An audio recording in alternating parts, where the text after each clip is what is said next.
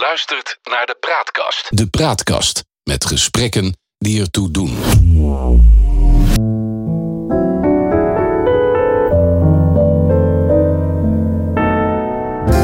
Welkom bij de Praatkast.nl. Dit is een aflevering van het Geheugenpaleis. Mijn naam is John Knerim en samen met Han van der Horst maken we deze podcast. De geschiedenis herhaalt zich nooit, maar rijmen doet hij vaak wel.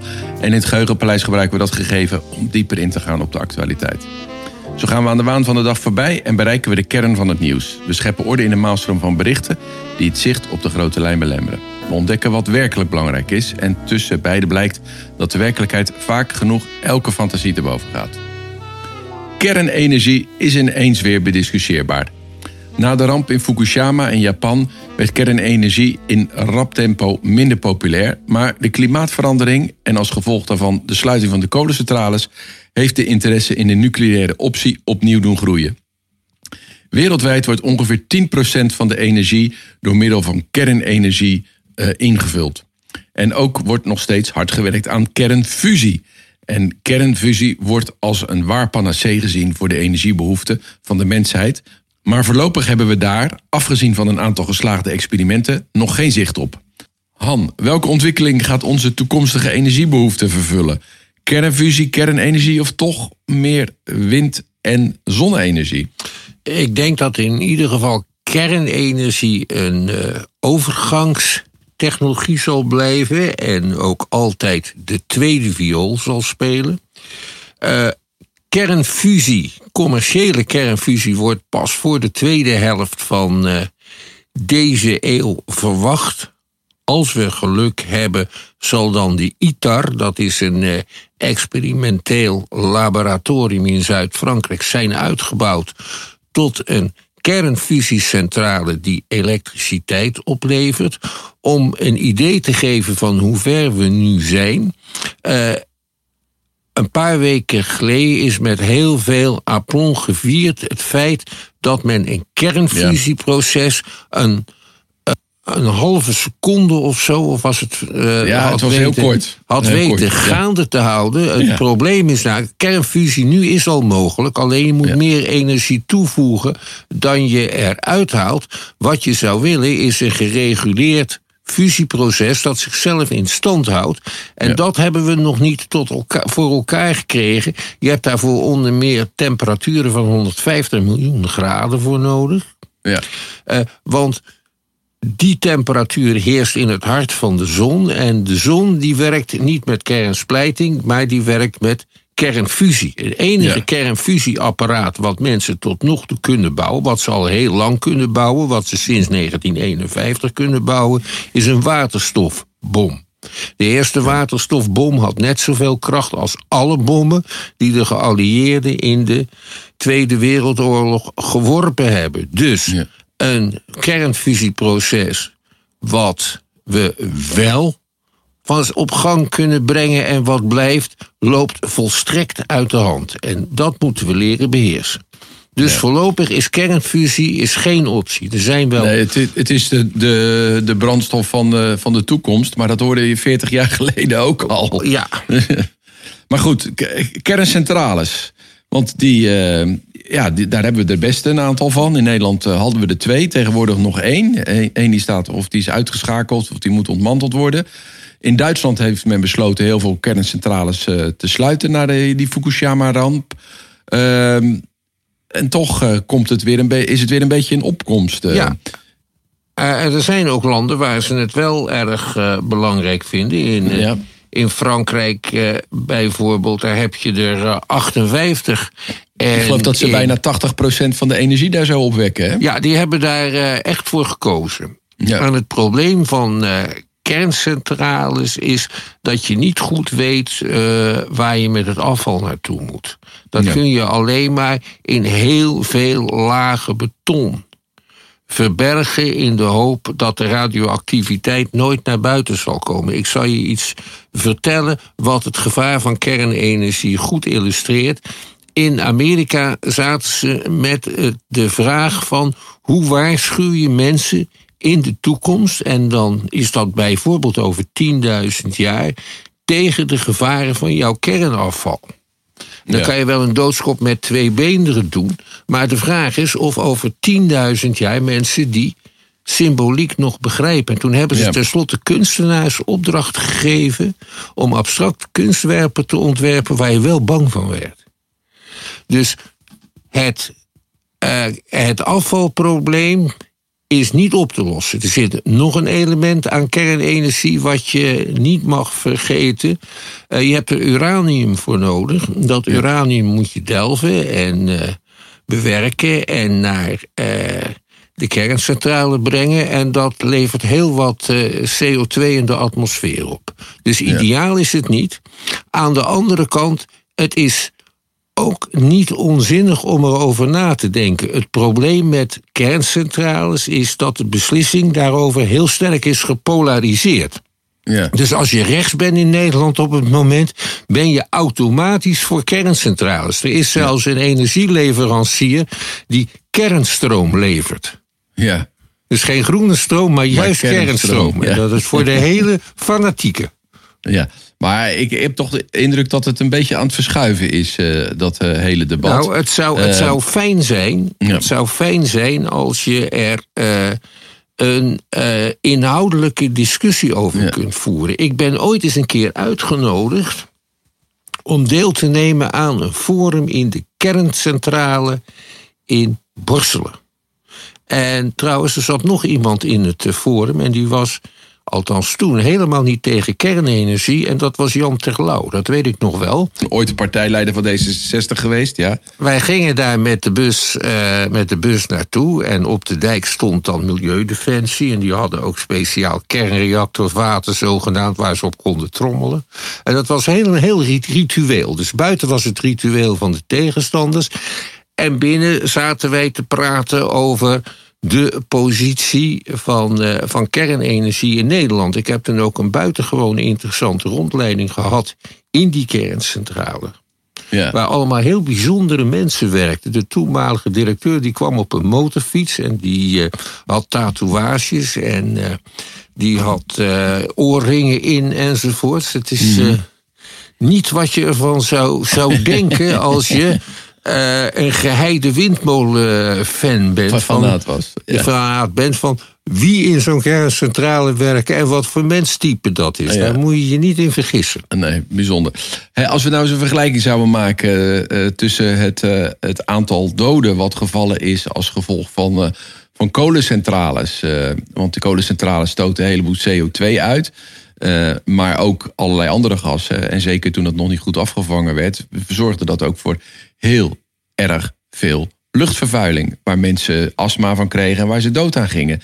Dat moet toch ook honderdduizenden doden hebben opgeleverd? Nou, dat is ook zo. En dan moet je ook nog de slachtoffers van mijnrampen daarbij tellen. Ja, En dat zijn er echt heel erg veel. In mijnenwerken, kolendelven is nog steeds best een gevaarlijke activiteit. Laat staan vroeger. Dus kolencentrales, die hebben zeer, zeer veel doden op hun geweten. Ja. En eh, kerncentrales nauwelijks. Er zijn heel weinig ongelukken mee gebeurd. ja.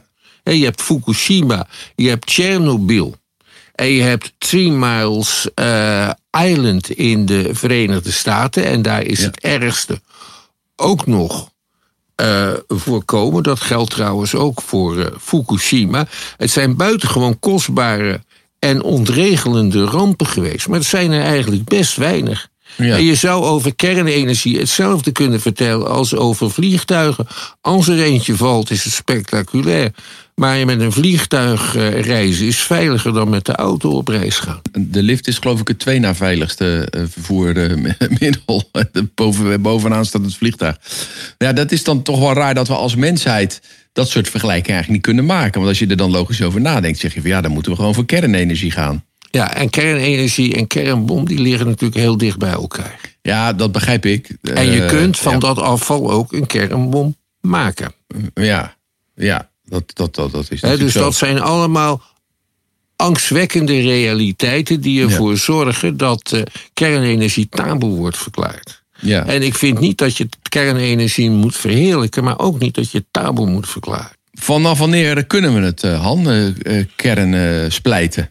Ehm, sinds de jaren sinds de jaren 30 van de vorige eeuw. Dat wil zeggen, toen heeft een uh, Amerikaans-Italiaanse geleerde, Enrico Fermi, uh, een, een, manier ontworpen om tot kernsplijting te komen. En in 1942 heeft hij aan de Universiteit van Chicago de eerste kettingreactie tot stand gebracht. Dus een kernsplijtingsproces dat zichzelf in stand houdt. En toen was het nog drie jaar tot de eh, explosie van de eerste experimentele atoombom. Maar de eerste kerncentrale die elektriciteit produceerde, die functioneerde in 1951 in Idaho.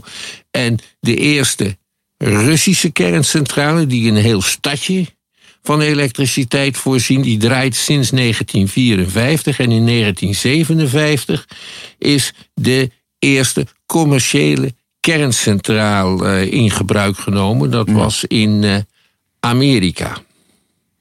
Met andere woorden, het bestaat eigenlijk nog niet zo lang. Nee, nou een jaar of 50. Ja, een redelijke nieuwe technologie.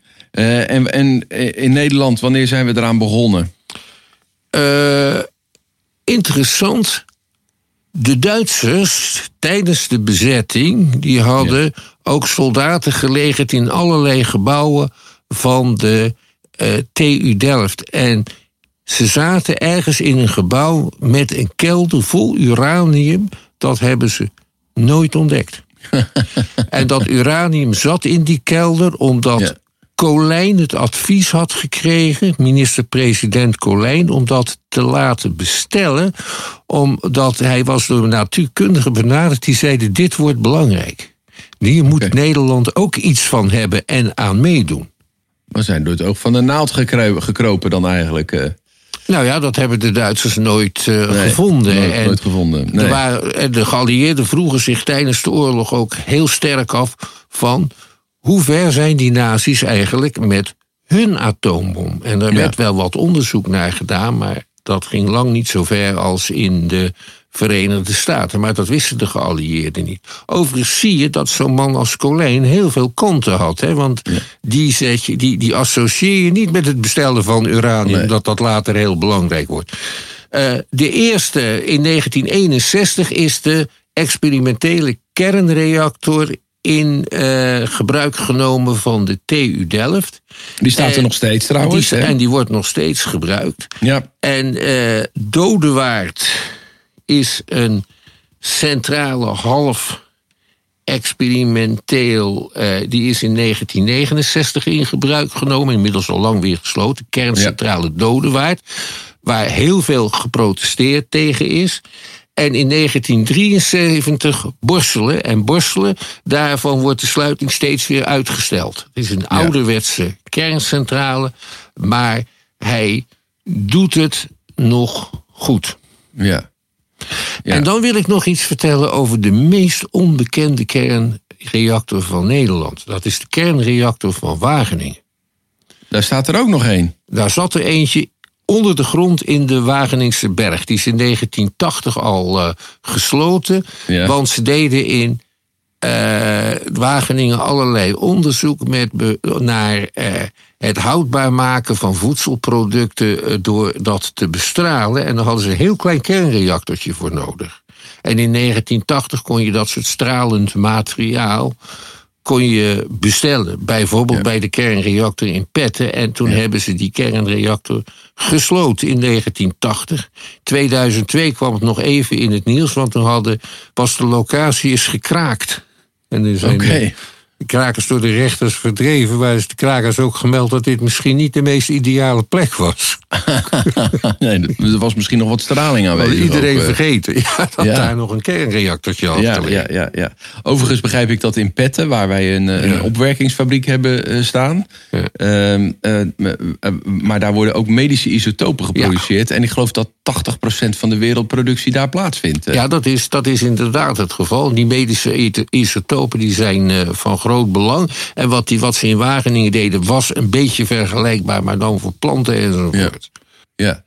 Maar hoe gaat dit nu verder, eh, denk je, als je dat, eh, als je, als je dat beschouwt? Gaan, eh, gaan we binnenkort eh, kerncentrales eh, krijgen in Nederland? Want dat duurt best wel lang voordat die uiteindelijk gerealiseerd kunnen worden. Dat, ja, en dat het ligt aan de machtspositie van rechts in de politiek. Daar komt het Ja. wel op neer. En dat heeft niks te maken met of het een goed idee is of niet. Nee, maar het antwoord is dus dat het er gaat komen. Want Nederland verrechts in hoge mate. Ja, dat zou dus best, dat best kunnen. En het Ja. idee is dan om er een stuk of vijf te bouwen. Nou, Ja. en dat zal een du- dure grap worden. Daarna staan ze er. En het wordt dan ook een hele dure grap om ze weer kwijt te raken. Ja, maar eventjes zo qua, qua dure grap. Ik begrijp dat de meeste kerncentrales die er in de wereld zijn met verlies draaien. Die moeten heel sterk gesubsidieerd worden. Dat is toch ook bijzonder? Ja, maar dat is altijd eh, als je met een nieuwe vorm van, eh, van energieproductie eh, begint. Kijk, kerncentrales is geen onzin. Maar je moet heel goed weten waar je aan begint. En je moet het vooral niet doen uit ideologische overweging of om GroenLinks een hak te zetten. Eh, Het, het, het zo onpolitiek mogelijk bekijken. Dat geldt voor alle betrokken partijen. Ja, dat is eigenlijk een oproep die je doet. Om Ja. ervoor te zorgen dat het, dat het geen, geen ideologische discussie wordt, maar meer een rationele. Het is geen onzin. Er is ook heel veel atoomstroom in Nederland. En als Ja. die Fransen die 51 kerncentrales van ze uit zouden schakelen. Of hoeveel het er precies zijn, 58. eh, dan zou, eh, denk ik, heel Europa, wat energievoorziening betreft, in, in grote problemen komen. Ja. Als we nou eens eh, ons proberen te verplaatsen over 100, 100, 150 jaar, over 200 jaar, laten we dat noemen. En, en er wordt dan teruggekeken op deze tijd. Zullen onze, eh, de, de kinderen van onze kinderen, van onze kinderen, van onze kinderen, dan zeggen veel, wat, wat hebben die voor een rare discussie gevoerd? Waarom hebben ze er toen niet gewoon gelijk een heleboel neergezet? Hoe, hoe hoe denk je dat we daar ja, dan tegenaan gaan kijken? Nou, ik denk dat er over 200 jaar heel ironische boeken over worden geschreven. Over hoe Ja. wij dat eh, hier aanpakten. En hoe we ook in het duister tasten. En hoe we ons door eh, vooroordelen lieten leiden. En door angsten. En door taboes. Hè? We gaan wel een enorme energiecrisis tegemoet. Dat is Ja. volstrekt duidelijk. Die kan door politieke oorzaken zelfs heel snel uitbreken. Eh, maar ik denk dat men nogal laconiek reageert op de mededeling van eh, de energiebedrijven en van het eh, bedrijf dat het, het, het netwerk explo- eh, exploiteert, dat, ja, dat het eigenlijk al overbelast is. En dat Ja. als je te veel zonne-energie maakt, dat je dan daar eigenlijk voor gestraft zou moeten worden en zo Ja. omdat anders alles fout loopt. Ik denk dat we in een ernstige situatie zijn dan we zelf beseffen op dat gebied en dat we grote problemen voor ons uitschuiven. Ja, maar dat is eigenlijk een gebrek aan het zien van het grotere plaatje en, en wat er echt nodig is. Maar hoe hebben we dat dan in het verleden, dit soort vraagstukken, opgelost? We moeten ooit ook een keer bedacht hebben dat het verstandig was om elektriciteitskabels naar huizen te leggen. Ja. Ik herinner me uit de verhalen daarover dat het aanleggen van het gasleidingennet, nadat de aardgasbel in Slochteren gevonden was, dat dat ook met een razend tempo heeft plaatsgevonden. eh, omdat iedereen het van belang vond. Eh, dat leken hele rationele discussies te zijn geweest. En nu lijkt het allemaal zo ideologisch te worden. Wat, wat is er gebeurd? Hoe, hoe kijk jij daar tegenaan? Nou, in 1963 kwam het aardgas. Ja. En eh, dat was geen politieke discussie, dat was meer een lot uit de loterij. Eh, de gedachte was in de jaren 60 nog dat energie alleen maar goedkoper zou worden. Dus eh, de overheid dacht, wij moeten dit zo snel mogelijk eh, verbruiken, dit gas. En ook zoveel mogelijk exporteren, want dan hebben we er nu nog eventjes wat aan. Ja. Dat was politiek volstrekt bij iedereen geaccepteerd dat je die, dat leidingennet aan zou leggen. En alle gasstellen in Nederland Moest zou aangepast worden, hè? moesten Ja. aangepast worden. En dit is eigenlijk ook de enige echte bewuste energietransities. Want er zijn er natuurlijk wat meer geweest. Hè. Tot Ja. 1850 draaide Nederland voornamelijk op, eh, op spierkracht van mensen en dieren. En op windenergie van molens. En verwarming deed je met turf. En een beetje met hout. En ook nog een beetje met, eh, met steenkool. En daarna is de tijd van de stoommachine gekomen. Ja. En die is na een jaar of vijftig is die stoommachine voor een belangrijk gedeelte verdrongen door, eh, door dieselmotoren en eh, Ja. benzinemotoren enzovoorts. Aardgas erbij gekomen. Maar dat, En- dat heeft nooit tot grote discussies geleid. Nee. Dat waren gewoon natuurlijke ontwikkelingen. Nee, maar men had tot zeg maar 1970 ook geen idee van dat dat. eh, A, dat die voorraden eindig zouden kunnen zijn. Of B, dat het echt gevaarlijk was. Want CO2. Dat, daar, daar had niemand besef van. En Nee. in de jaren tachtig had men het over de zure regen enzovoort. Maar ook ja. niet over de stikstofproblematiek. Helemaal niet. Geen idee. Of het fijnstof. Ja. Fijnstof, echt niet. Wel dat, het, eh, dat het stonk en dat er wat gedaan moest worden aan het milieu en misschien wel veel. Maar dat wij om een klimaatramp te voorkomen van fossiele energieproductie af zouden moeten. Echt geen benul. Net Nee. zo min als we het idee hadden dat er iets zou komen als het internet. Precies. Ja, maar, maar eh, dat betekent dus eigenlijk wat je zegt is dat we eigenlijk ja, een beetje ignorant waren. We waren, waren onwetend eh, over wat er gaande was. En, en daarom ging het allemaal gemakkelijk. Ja. Maar we zitten nu in een situatie dat we heel veel weten. En dat leidt tot een soort, ja, tot, tot een soort stilstand. Eh, ja, ook omdat we het niet eens zijn en omdat eh, we de bevolking niet de gevolgen daarvan durven te vertellen.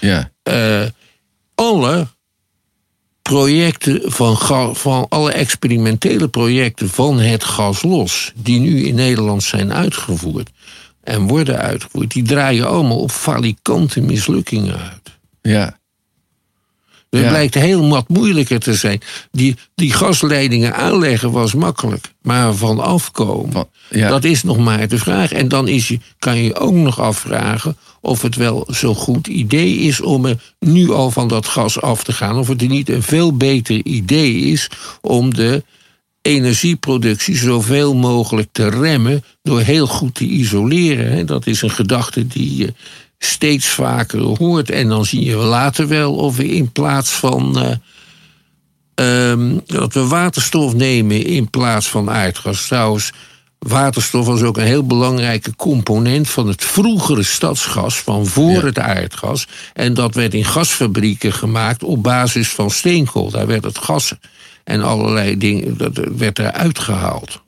En dat werd vermengd met, eh, met waterstof en, en zo door de alles. En ook, met, Ja. ook trouwens met koolmonoxide. Ja. Wat er natuurlijk uiteindelijk ook weer in de atmosfeer Ja. terecht kwam. Ja, toch hebben we niet zo lang om dit, dit vraagstuk met elkaar op te lossen. Nee, want anders dan gaat er iets fout met het klimaat. En wat er dan fout gaat, daarvoor moet je dan weer heel diep terug in de paleolonti, pa, paleolonto, nee, paleontologie heet het vak. Ja. In de heel oude tijd van miljoenen jaren terug, eh, toen vulkaanuitbarstingen en zo wel eens dergelijke dingen veroorzaakten. Ja. Ja. Er zijn eh, krokodillen gevonden op de Noordpool, de fossielen daarvan. Ja.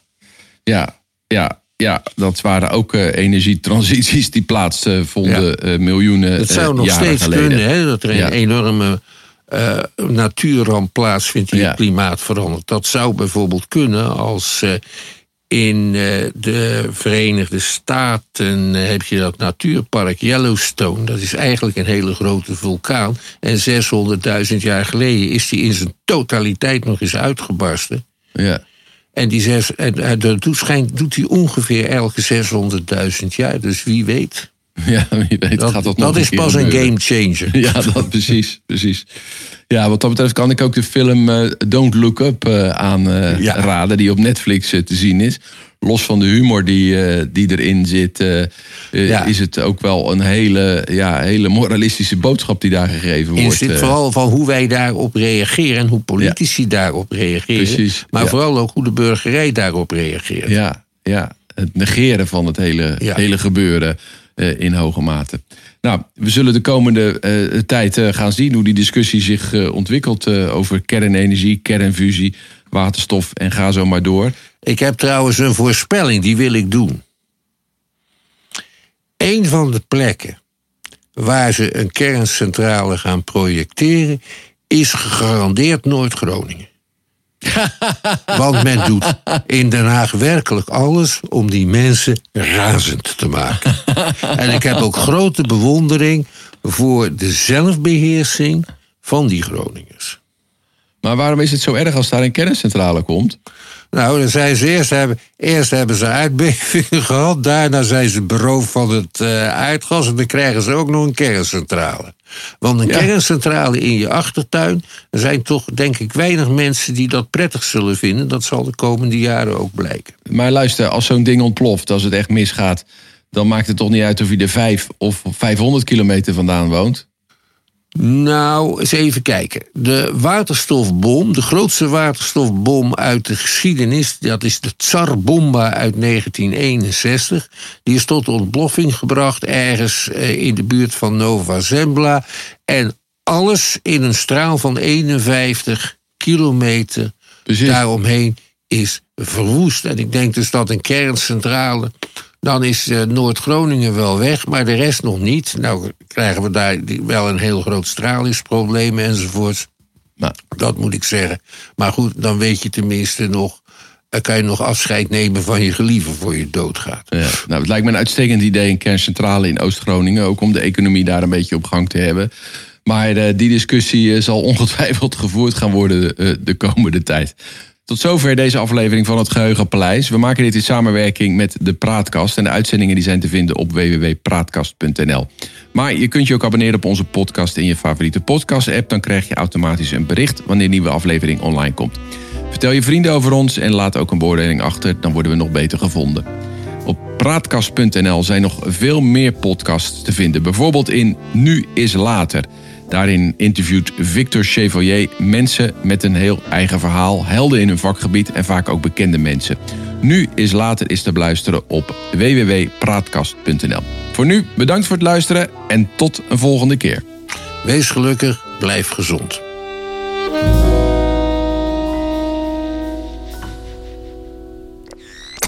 De Praatkast.